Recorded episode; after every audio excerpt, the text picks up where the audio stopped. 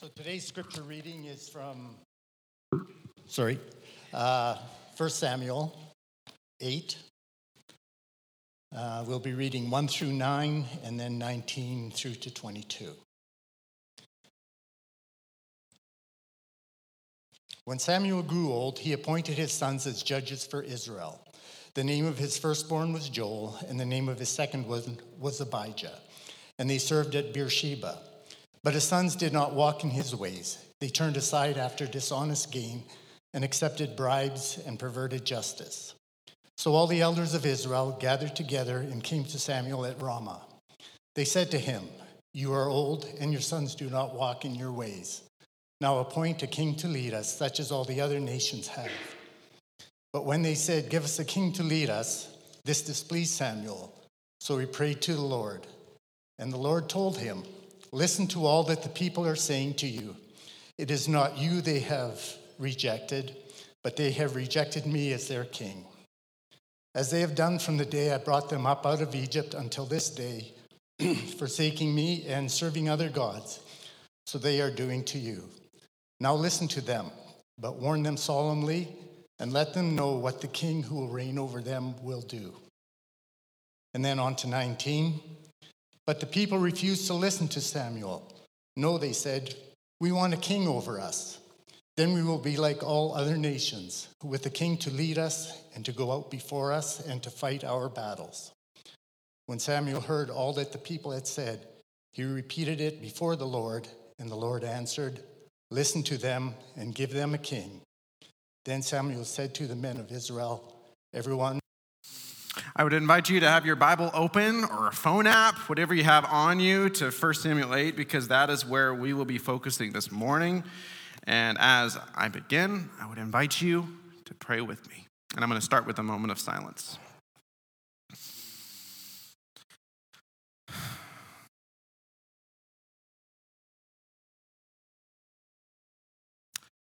Lord, we ask that you would speak to us today. Many of us are in very different places. Some of us had busy weeks, some of us had quiet weeks, some of us are dealing with the stresses pervading in work, in family, and in the world. Some of us are not quite thinking about those things today, whatever it might be, Lord. But what you have to say to us is what we need today, Lord. We come each and every week for worship back to you that we would be given what we need to live out this life in the world. So we pray, Lord, that you would provide for us today. Speak, for your servants are listening. And may the words of my mouth and the meditations of our hearts be holy and pleasing to you. Amen. There are sometimes these days that you don't quite simply just you can't forget days that happen in your life that are sealed in your memory and that whenever your mind whenever you let your mind drift back or maybe your mind just insists you go back you remember all the details where you were who you were with. And one of those days for me which is a little strange for me and i'll explain why at least a little bit is this haunting experience on november 8th 2016 november 8th 2016 was when I was living in the States. I was living in Alabama, doing a special drive up to Nashville for a seminary event, and I was driving back from that seminary event to Birmingham, where I lived at the time. But it was also election day. It was election day on November 8th, 2016, driving back, and I remember just feeling so shocked and so confused and I am not a person that talks about politics. You really won't even hear me talk too much about politics. And yet, this kind of thing where I was, so you probably didn't experience it the same way, but it's how I experienced it. It was something that could not go unnoticed in my life. As much as I wanted to avoid politics at all costs, it could not go unnoticed. The tremors of it went throughout all society because this was when Donald Trump was elected. And the reason I say that is because how I experienced that night and what I felt was happening in my community and around just the world in general is that it was a reaction to many people who feel like they had lost power. They had lost some sense of control and some sense of power, and that they were doing everything in this moment to reach out for an answer, someone to give them back the power, someone to give them back the control, wanting everything they could do to get the influence back. And so, what I look back at that night and all my sort of visceral memories about it, it's not about the issues, but it's about the hopes built up in a specific person. And, you know, anything I say about the US, I try to always know that you have to really contextualize it. Canada is completely different. But then what I've also seen in Canada is that just like what I've seen in the country I came from, that anyone, anywhere, is tempted by the allure of the idea of a leader to come in and make all the problems go away. A leader to come in and give everybody back what they want. Isn't that what leaders are supposed to do? Isn't that what everybody deserves? Just someone to come in and give us what we want. And that trend, which is not just in the States, it's here in Canada, it's across the entire world, anywhere you look, is also what we're reading about in chapter 8. We're reading about this moment in time where the people feel like they've lost something or they feel like they want something and they want to do everything they can to get it back. And what chapter 8 does, what that trend in the world does, however you understand it, that, re- that moment of asking our actions, it reveals who we desire to be king over our lives. Our actions, what we ask for, what you desire, it reveals what you ultimately want to be king over our lives. So, everyone today, we're all here together. There's something that is competing to be like your the prevailing identity of your lives, that wants to be king of your life. And our actions, what you do, reveals that. So, 1 Samuel 8 kind of exposes it for the people we're reading about. We're in this series in 1 Samuel. The people of God, they've been following Samuel as a judge and a prophet. And what they ask in this chapter, it exposes what they actually want. And I actually say that it actually can expose what we actually want if we allow God to use that for us today. So, as a way of beginning, I want to recap where we are because as Ed kind of tipped us off, there's these kind of echoes, and we've been jumping around a little bit. Last week, we looked at the section of chapters where uh, the people of God they pulled out an ark to try to win a battle, and then they lost the ark. God let them lose the battle, and they let them lose the ark. And what he was doing, God was letting them fail that they would realize how much they actually need God. Something similar is happening today. In between that section and chapter 8, which is chapter 7 if you have your book open, really great things are happening. Like it's actually a time of renewal is happening because all the bad stuff happened. The people of God feel really beat up. And what it says is he leads them into a time of renewal. They actually get back to God. It's a time of repentance. They're committing to the Lord. And the Lord, with the praise of his people, he allows them to defeat the people they were trying to beat, the Philistines. And in verse 14 in chapter 7, it says, There was peace. Imagine a time when there was peace. This was the way God's people were intended to live, living united with God. And all they just need to do is to be close with God. All, that's the key. All you just need to do is to be close with God. Samuel was the prophet and judge, but in chapter 7, he's the intercessor, which is maybe not normally a word you use every day, but his role is just to pray for the people. That's all he has to do. Just to pray for the people and allow and lead the people to be close with God. That's all that's needed.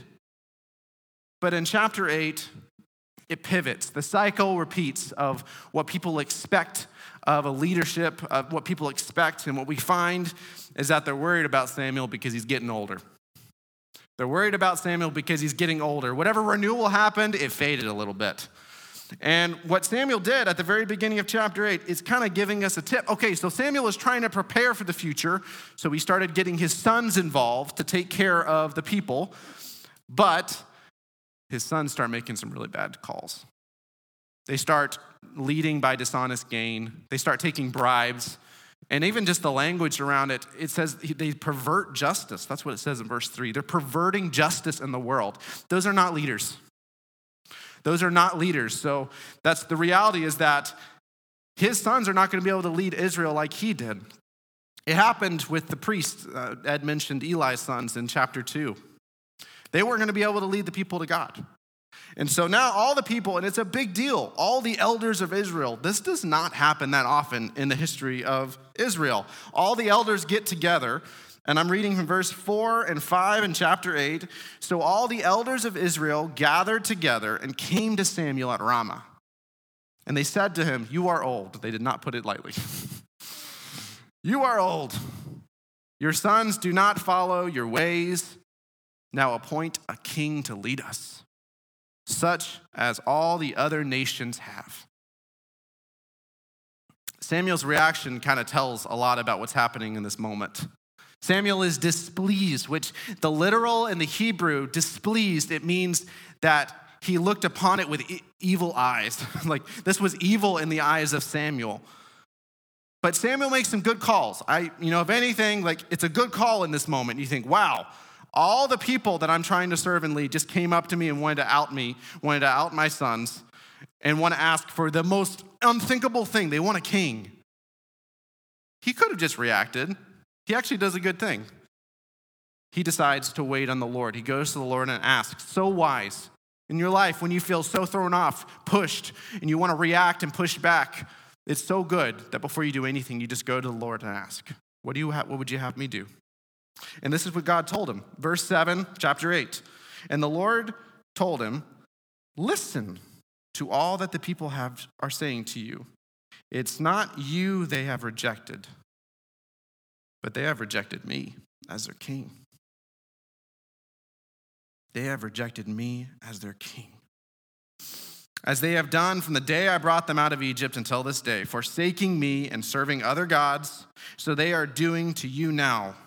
Now listen to them, but warn them solemnly. Listen to them and warn them solemnly, and let them know what the king who will reign over them will claim as his rights. So, what's very interesting at this moment, God's very clear that the people are rejecting him as king by wanting another king. Very clear about it. But it's also the case that God predicted that the people would ask for a king. That's in Deuteronomy 17. I have a few verses to share with you here. Even before 1 Samuel, God predicted that at one point in time you're going to ask for a king. It's in Deuteronomy 17, and I'm going to read from verse 14. When you enter the land of your God is giving you and have taken possession of it and settled it, you and say, and you say, Let us set a king over us, over like all the nations around us. Be sure to appoint over you a king the Lord your God chooses. So it's already predicting that one, you're going to ask for a king at one day. Make sure you appoint the king that God chooses. And then a few verses after that, it gives all these sort of stipulations about okay, if you're going to have a king, this is the kind of king you need. This is the kind of king you need. If you're going to have a king, this is the kind of king you need. It needs to be a fellow Israelite, so one of you, not a foreigner. And this king must not acquire great horses. says, says, you know, the king should not have too many horses for himself. The king must not take too many wives for himself, must not acquire too much wealth for himself. Otherwise, his heart will be led astray because he will be living for himself. There's other warnings too, not just about the wealth piece, about how that would become a king for a king's sake, not a king for God's sake or for the people's sake, but also a king after God's heart. Deuteronomy 17, verse 18 says this When he takes this kingdom, so it's kind of assuming it's going to happen eventually, he is to write for himself a scroll, a copy of this law, taken from that of the Levitical priest. So take the law, have it with him, and it is to be with him. He is to read it all the days of his life so that he may learn to revere the Lord his God and follow carefully all the words of his law and these decrees and not consider himself better than his fellow Israelites. A king that doesn't consider himself better better than the people he leads or to turn from the law to the right or to the left. It is the image of a king that follows perfectly God's way. That is the kind of king that God wants to give to his people a king who follows the law, the way of life perfectly, meditating day and night. So they ask, What's wrong with the ask? It even said that they might ask. But it's not just that they ask for a king, but it is the motives behind why they asked for a king. And what it is, and we fall, we, we happens to anyone, anyone here at any age, we fall prey to this, and it is the comparison trap. It's that I am trying to live my best life at this moment, but wow, I don't have what this other person has. That person has way more friends. That person's job gives them the ability to do all these other kind of vacations, but I'm just stuck here. I can't do any of that. I'm stuck in the middle. What you know, if God loves me, why don't I have those things? It's this comparison trap. And I imagine Israel at this time, they're thinking, you know, we're a small nation, but can we be like the best one? Can we just be like the best one? What do we need to become the best nation? Well, I think we probably need a king like everybody else. So, what does their ask reveal? It reveals that they would rather have a king as a substitute than be a people committed to God. They would rather execute their own plans, come up with their own plans and execute them rather than waiting and praying for God. And they would want a king like everybody else, but they want a king that's for them, not for anyone else. The perception, they want this perception because they don't want to just be a people without power, prestige, and purpose. And they believe that a human king is going to get them there. A human king is going to help them be prosperous, when that's not true at all. Just like the ark, and just like this moment, people being discouraged, disorientated, frustrated, pushed out, instead of reacting with their own plan, they don't cry out to God. They fail to cry out to God and ask, God, what would you have us do? What would you have us do? So, going back to chapter 8, God is basically tells Samuel what to do. And you heard it in the verses. He says to listen to them. Listen to them and warn them. Uh, there was a few verses that weren't read for us at the beginning. It's verses 10 through 18. And what those verses are saying is, and what um, Samuel goes to tell all the people, is he goes to tell them, this is what's going to happen if you have a king. He's going to live by his own king's rights. And what that means is that if you're going to have a king, he's going to take your sons and put them in battle. If you're going to have a king, he's going to take your daughters and he's going to make sure that they work in his palace. If you're going to have a king, he's going to tax you. He's going to take the best of your harvest. He's going to take the best of your servants and of your cattle and all of your belongings because then it's going to become more about putting up the monarchy, putting up more about his kingly right than it is about anything good for you. If you're going to have a king, that's going to happen. And I think how many leaders in the world today do this? They take advantage of their power for greater gain for themselves. All over the world, corrupt leadership. I think how applicable the Bible is in this that true, like kings that we see in the world, fall prey to sin, fall prey to corruption, and they fail us. Israel refuses to listen. With all those warnings, which maybe many of us would hear those warnings and just start running the other way, like, I don't want this. But for some reason, they stick with it. They say, No, we want a king over us like all the other nations, a king to lead us, a king to go before us, and a king to battle for us, a king to do everything for us. And at the same time, they don't see that God has already done this for them. The first song we worship today is about that story of God bringing Egypt out of uh, the people out of Egypt, out of captivity. They don't see how God's fought for them in all seasons of life, how God's fought for them and is fighting for them today. They don't see it. God's response at the very end of our chapter says, Listen to them, give them a king. And the chapter ends not with a lot of hope. It ends with this like somber, wow, this, this doesn't make, sit right in my gut. It doesn't sit right in my gut, this idea that no, God, God relents and He's given them what they want, but I don't think something good is going to come out of this. So, what is asking for a king? What does it look like in your life when you ask for a king? What does that expose? What does that so that what does that say? Well, I think about the legends of kings, like King Arthur, this, this idea of a king, this idyllic king that lived in the past, that when he was in place in Camelot, everything in the kingdom was good.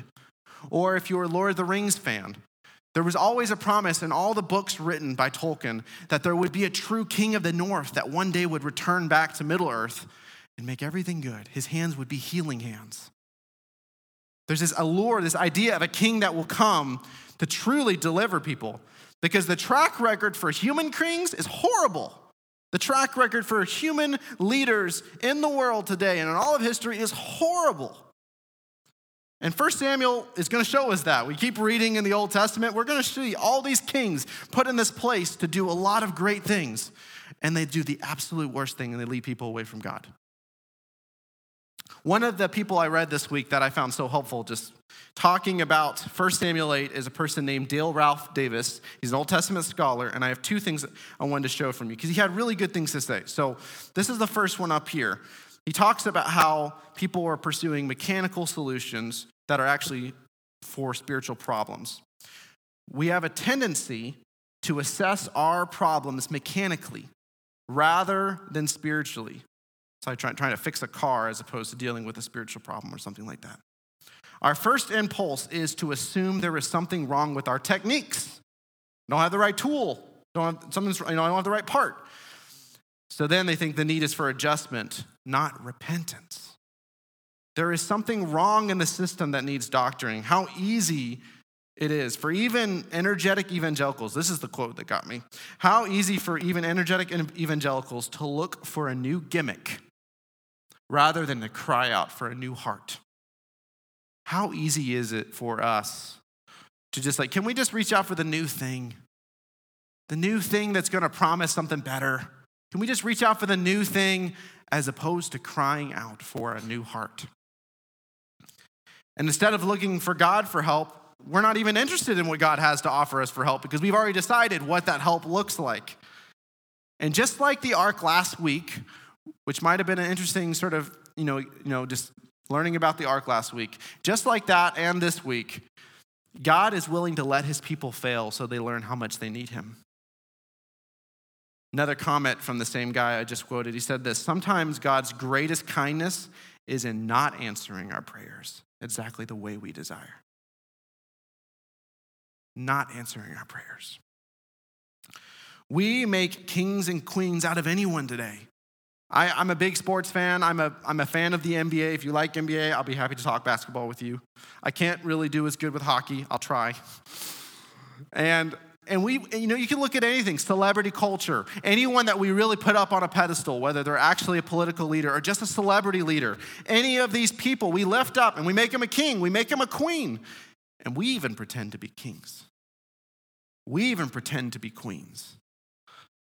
And the truth is, we're made for this. We, we need a king. We're made, we're built for a king, someone to prevail and lead in our lives. And the truth is that there's only one true king. There's only one true king who can rule the world perfectly. And if humanity wants to experience hope and freedom and fullness of life, it is through the reign of this one true king. And there will never be lasting peace and prosperity unless we distance ourselves from the human kings, the false promises, everything that they offer us, and yield to God. This king is Jesus. He came humbly in the form of a man. And just as chapter 8 reveals, just as Jesus reveals, we are exposed. Our desires are exposed. And he does this so that we could find full belonging in God. Some of us are doing a reading plan through gospel Mark, the Gospel of Mark, and we just finished up. So, good job finishing up if you made it through Mark. And uh, Mark is a beautiful, it's the shortest gospel, but it has this zero focus in. I mean, it's, it's, it's really focused in on this idea of Jesus as the king. Because in the beginning, it makes it really clear. The first verse, it's a, the gospel is about the good news about Jesus Christ, who is the Messiah, the Son of God. In the very first chapter, Jesus says, The kingdom of God has come near. Repent and believe the good news. And it's this decided announcement to everyone in Mark, especially the first eight chapters, that uh, trying to tell us about Jesus' identity as the king over all things, the king over all places, the king over all nations. And there's this moment when Jesus is talking to Peter, and maybe you've had this moment in your life. Everybody is saying what they think I am, but who do you say I am? He says this to Peter Who do you say I am? Who do you think I am? And Peter responds, You are the Messiah, the Christ, which is, in his words, the way of saying, You are the king. And that same chapter, Mark 8, this is what Jesus says to a crowd, but he's with his disciples. He says, Whoever wants to be my disciple must deny themselves and take up their cross to follow me. Whoever wants to save their life will lose it, but whoever loses their life for me and for the gospel will save it. And he says in verse 38 If anyone is ashamed of me and my words in this adulterous, sinful generation, the Son of Man will be ashamed of them when he comes in his Father's glory with the holy angels. There is something powerful to this moment where the Holy Spirit is revealing who Jesus is to the disciples.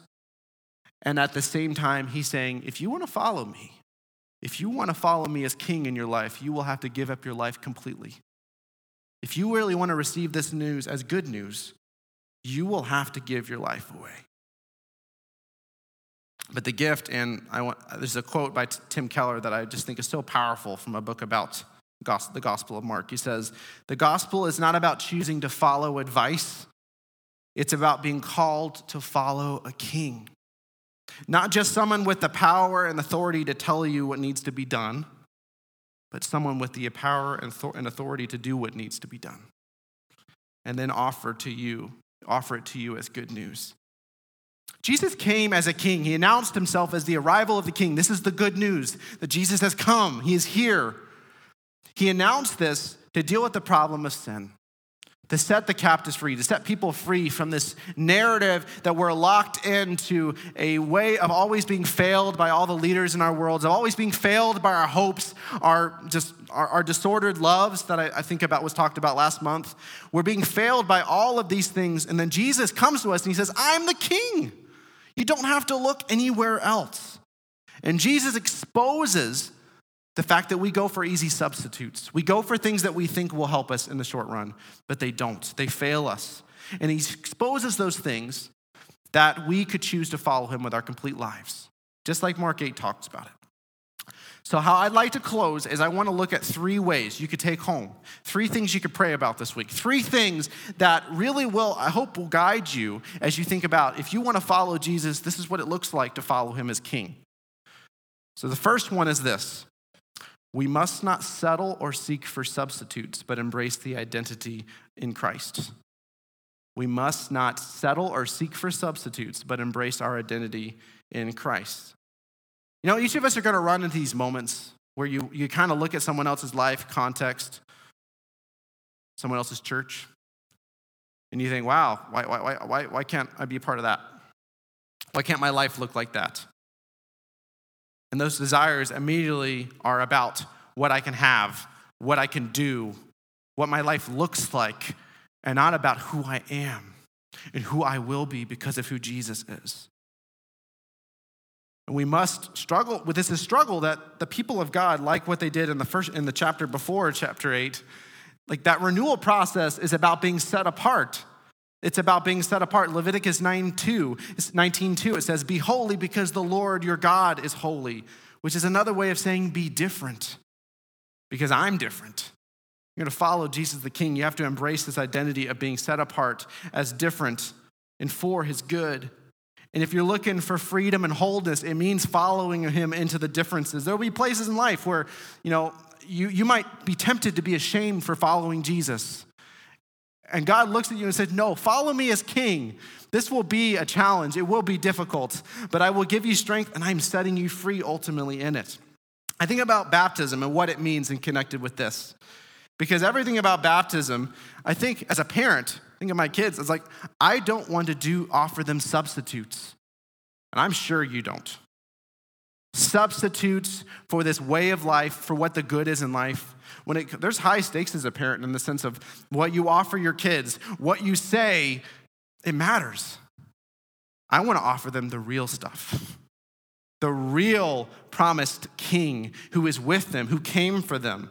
So, no substitutes, because that's how we bring up, we, we take on and embrace this identity of following Christ. It's like, I am a child of God.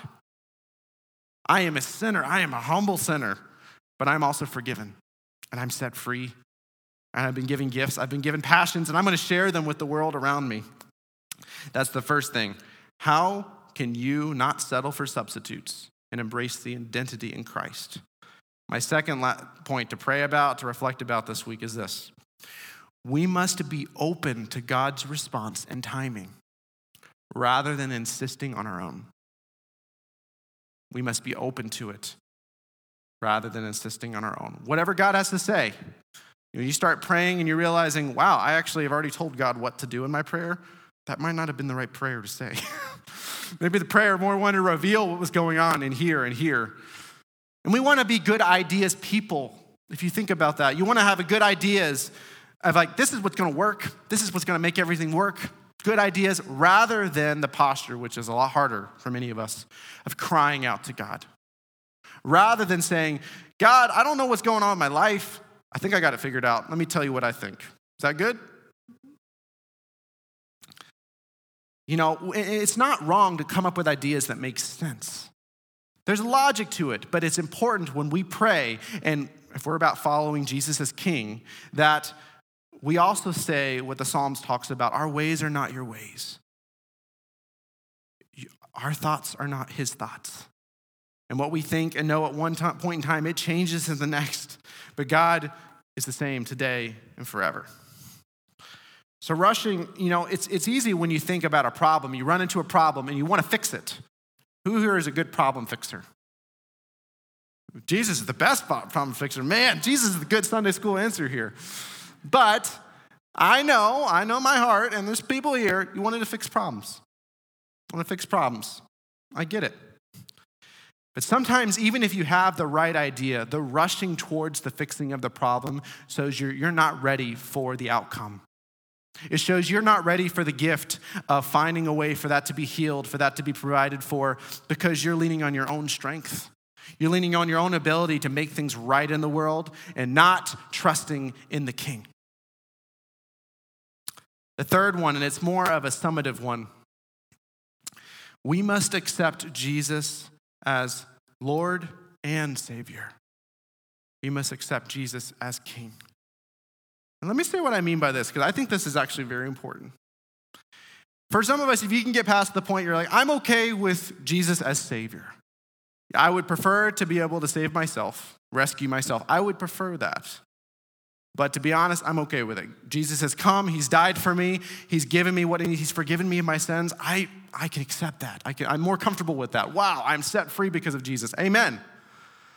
But we're hesitant sometimes to see Jesus as Lord. And those are different. To, be, to, to, to relate to Jesus as Savior is to say, You're the rescuer, but to relate to Jesus as Lord is to say, I'm going to submit my life to this King. I'm going to give him my, the ultimate authority over my life. I'm going to give him the capacity to tell over me in my life what is good and what is not good. And I'm going to give him the ability to tell me no. That is what it means to have Jesus as Lord and Savior. And at times, it's easy to just limit Jesus' role, but He intends and is so much more for us. He is the Lord and Savior who reigns throughout heaven and earth and wants to reign in your life. He wants to lead your life, meet you in your areas where the human kings have failed you, where your hopes and plans have failed you. And instead of leaving you in those places, He wants to set you free and lead you to the life abundant as I think about us responding, I'm going to invite our worship team to come forward. And I just want to go back to that moment where I, this, it happened. You know, this president was elected on November 8th. And I just think about these revealing moments and what they are for us. And I don't know if you've had any, I hope you have because they're so powerful. Is there are these moments that are like mirrors to our soul. They reveal what's happening deep within, man, I really am trying to fix the problems in my life. I am really not okay with my life looking as messy as it is right now. And just like 1 Samuel 8, I'm going to quote Dale Ralph Davis again because I think it's so good. 1 Samuel 8, the gospel, Jesus, is a mirror. It reveals Israel and you, how easily you misplace your trust, how ashamed you are to be different, how resistant to any word that does not agree with your opinion, there you are revealed. And so, what I challenge you to, what I free you to, because God loves you and desires this for you, is that you would embrace Jesus as a king, but a king with no substitutes in your life. And that also it would mean that you can't be king, that you can't be the king of your life, that Jesus must be the Lord and Savior. But if you let him be king, he will set you free. Let him do what you can't do, what others can't do, and let him lead you. Please pray with me.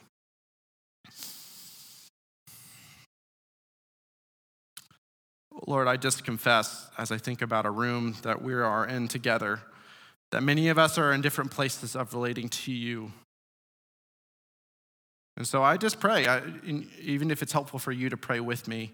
Um, Jesus, I pray that you would reveal to me how you are the king of the world.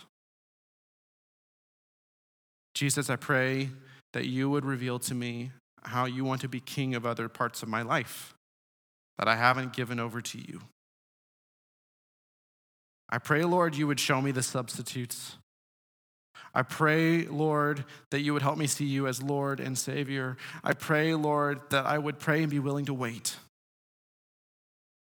But I also pray, Lord, that everyone does hear and receive and see you today. And that not only that, that revelation enough is a gift, but that you, by your Spirit, would empower each person here to follow you, to set them free from all the failed kings, all the failed promises, all the failed hopes. And instead, you would be their king because you love them. You are the King of Kings. In Jesus' name, amen.